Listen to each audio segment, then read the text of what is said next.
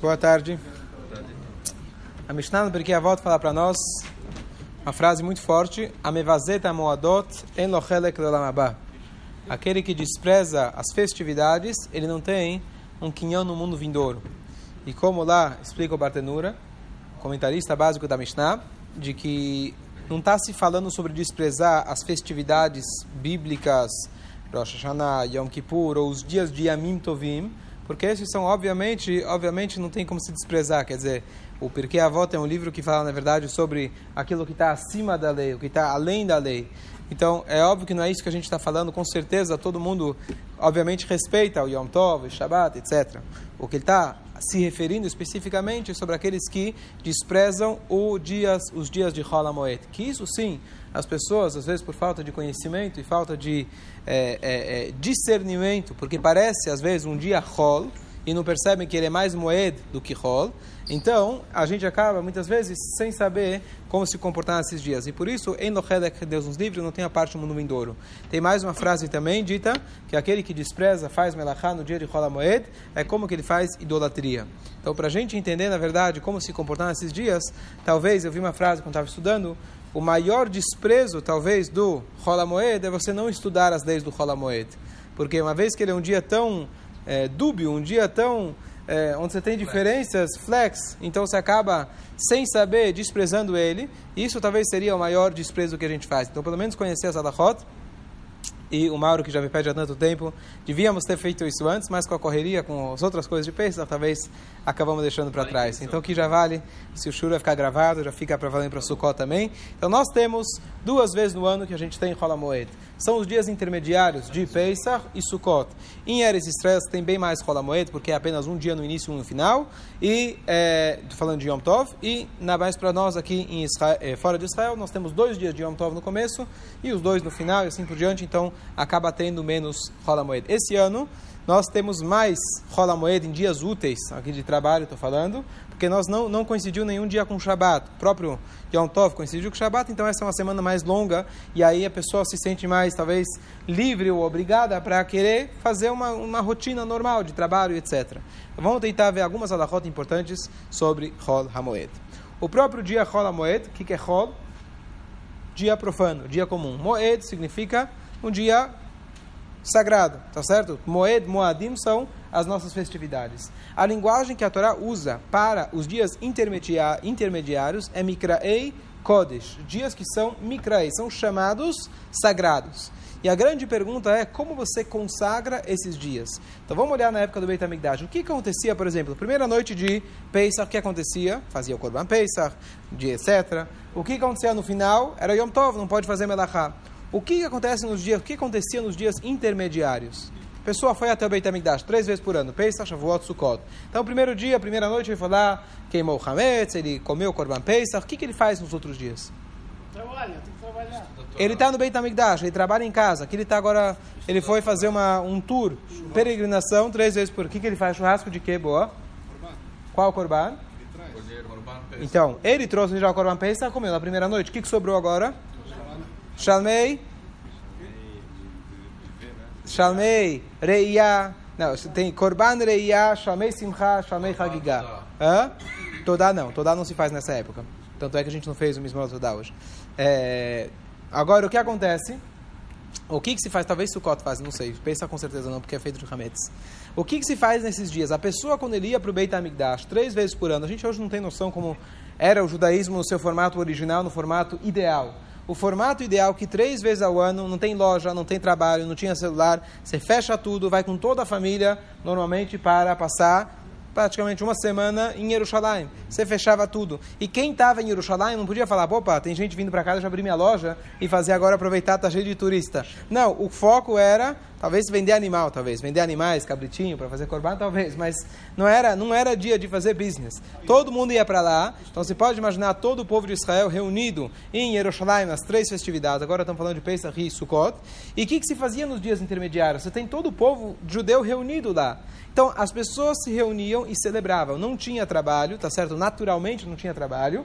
E as pessoas celebravam. O que, que se fazia? Então, dependendo, você tinha três tipos de korbanot, mas basicamente você tinha shalmei simcha, que significa shlamim, são korbanot de paz.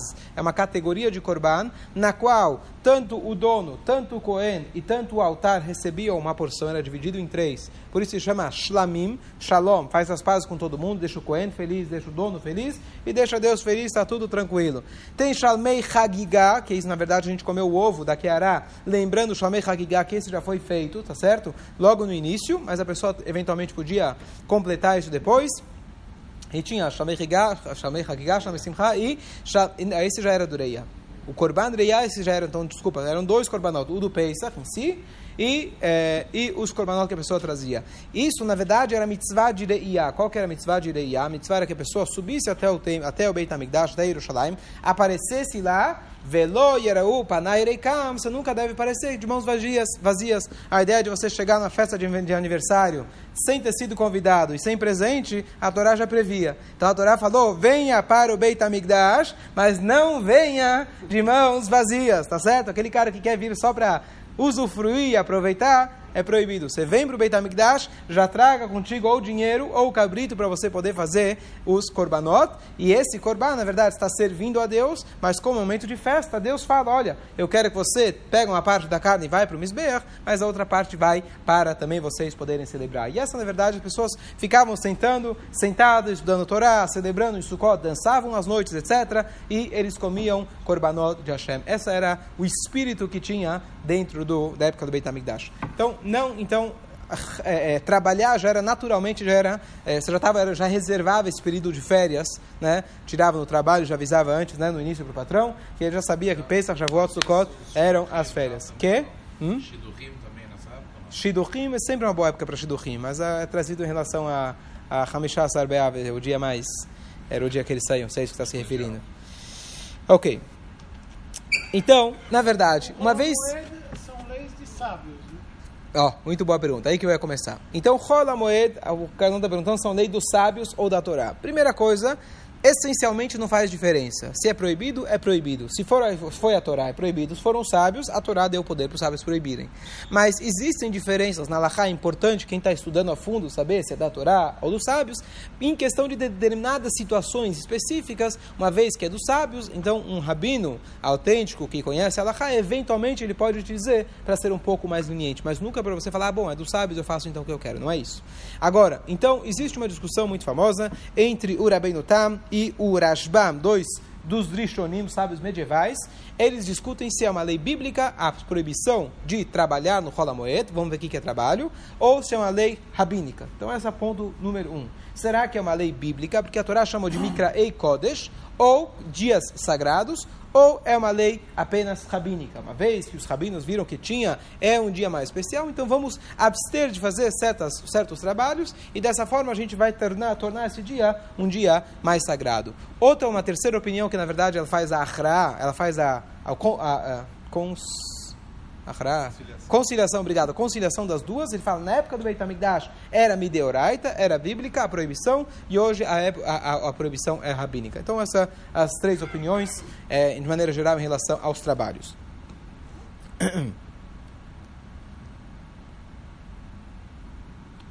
Então, vamos diretamente ao assunto, o que, que é, quais são as proibições do rola moeda, etc. É, então, vamos falar primeiro o que é permitido e o que sobrar vira proibido. Tá certo? Vamos ver. É permitido respirar? Não está escrito, deve ser que não, né? É, rezar? Ok.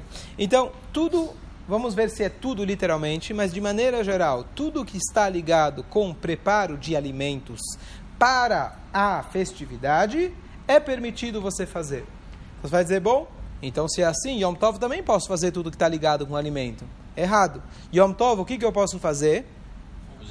Eu posso pegar de um fogo que já estava aceso de antes e passar esse fogo.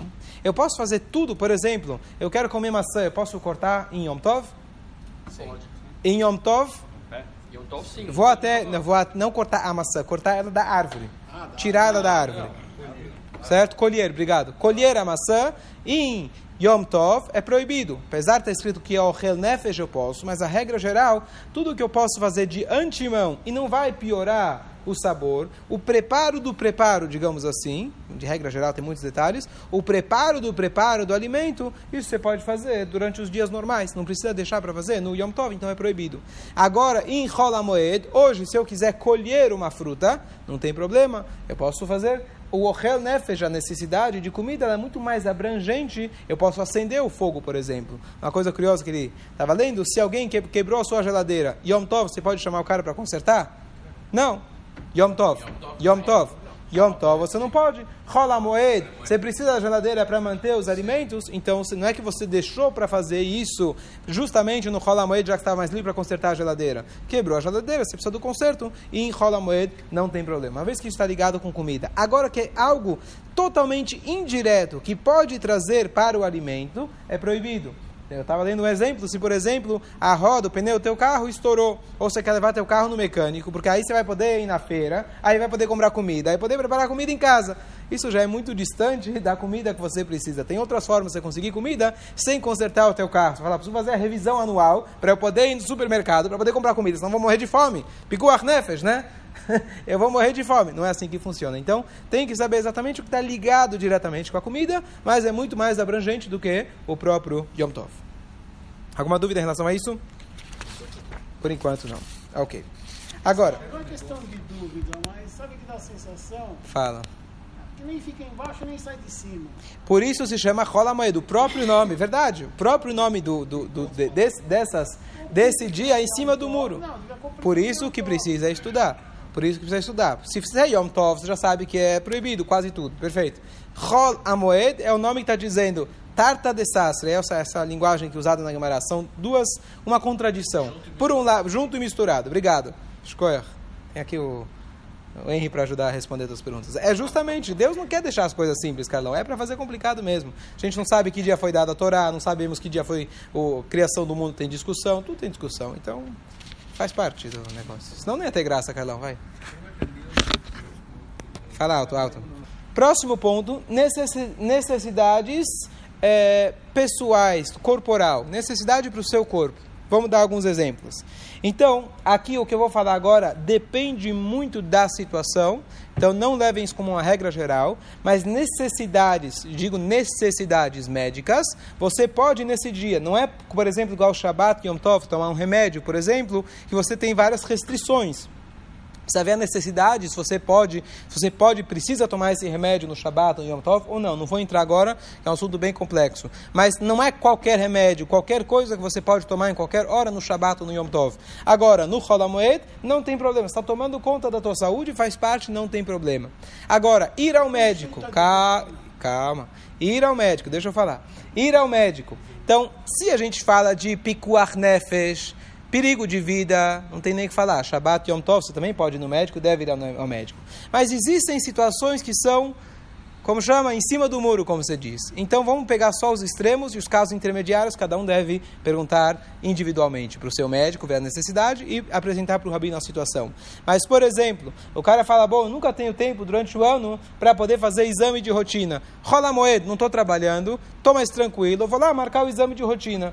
Então, isso não deve ser feito, porque você pode marcar isso em outro horário, qualquer outro dia. Não deixa toda a questão de respeitar o Holamoed, é você, pelo menos na sua maneira de enxergar, enxergar que um dia, enxerga ele como Yom Tov a priori enxerga ele como Yom Tov. Tem certas leniências, mas enxerga para ele todo o resto é proibido. Dessa maneira você vai estar dando para ele um ênfase de moed verdadeiro. Se tem situações que pode, então você vai aprendendo aos poucos. Mas a maneira, regra geral leva que eu não devo fazer. Se tem uma situação mais emergencial e etc., então pelo fato que é uma necessidade para o corpo, não tem problema. E aqui mais, mais um exemplo curioso. Nós sabemos que, de maneira geral, cortar cabelo não se deve, não pode cortar em rola moeda. Então, olha, presta atenção. Rola moeda independente se é. Pode ser sucó também. Perfeito, independente agora dos firata homer. A questão do rola moeda em si. Então, olha que interessante. Por um lado, teoricamente, conforme essa regra, que você pode tomar conta das necessidades do corpo, tomar banho você pode? Pode tomar banho, certo? Pode passar creme, que seja creme, desodorante, que seja caixa de peça, etc. Tirando essas outras questões, colocar só a questão do Halamoed, não tem problema nenhum. Escovar o dente, tudo que é proibido eventualmente no Shabbat, não tem problema nenhum. Agora, o que acontece? Teoricamente, cortar cabelo também é uma necessidade do corpo. Só que aqui tem uma exceção. Qual que é o problema? Os sábios falaram, se eu deixar você cortar cabelo no Holamoed, você vai entrar em Sukkot, você vai entrar em Pesach com cabelo longo. E não é certo, porque a gente quer que você faça isso antes da entrada da festa. Por isso, eles proibiram você cortar cabelo durante o Rola Moed. Ou seja, essencialmente, não teria problema como melachá, como trabalho. É apenas uma gzeirá, um decreto dos sábios para que você possa entrar, é, é, entrar bonito para o Yom Tov. Mais um exemplo para isso, lavar roupas também seria não lavar roupa para usar depois do Yom Tov. Não lavar roupa porque você quer deixar o armário bonito, mas lavar roupa porque Vamos dizer assim, tem casos extremos, você não tem o que vestir, não estou falando disso, mas eu quero lavar roupa. Você deve evitar. Por quê? Porque senão você vai deixar tudo para lavar a véspera, do, durante o Rola Moed. Vai chegar no Yom Tov, ixi, não lavei minha camisa, minha camisa não está passada. Ah, eu dava o Rola Moed. Mas você já entrou na festividade sem as roupas adequadamente é, prontas, bonitas para a festividade. Ah, muito, muito, muito bom ponto. Em questão de Rola Moed, Allah traz claramente, tudo que é proibido você fazer, é proibido você pedir para o não-judeu fazer para você. Tem até uns exemplos extremos, não lembro agora o detalhe, mas de que tem coisas que é até pior do que Shabat. É, deixa eu tentar me lembrar. Tem até mais rigoroso do que Shabat. Tem coisas que eventualmente, se eu não lembro qual era o detalhe. Ah, lembrei. Se é, existe uma situação no Shabat que se você contratou alguém, eu não vou entrar em todos os detalhes, que são alahot, páginas e páginas, só para dar um exemplo. Se eu vamos aqui, a gente estava construindo a sinagoga, certo? Pode deixar construindo a sinagoga durante Shabat e Yom Tov?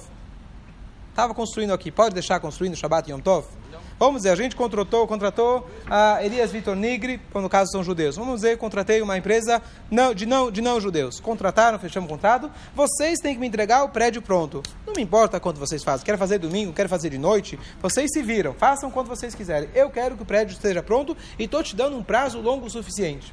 Então, de maneira geral, é proibido a gente fazer isso, se for com um goi. Por quê? Porque é feito dentro da cidade. As pessoas que vão passar na frente vão dizer, poxa, estão construindo a sinagoga no Shabat, em Yom Tov. Estou dando apenas um exemplo e não estou entrando em todos os detalhes, porque é muito complexo, mas só para dar um exemplo.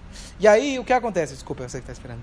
É, se tiver fora do perímetro onde as pessoas moram, chamado fora do Trum, existem situações que vai dizer, bom, estão construindo a sinagoga, precisa da sinagoga, quem está construindo é o Goi, ele optou por construir em pleno Shabat, é problema dele, então não estou preocupado. Existe essa situação, não vou entrar em todos os detalhes novamente.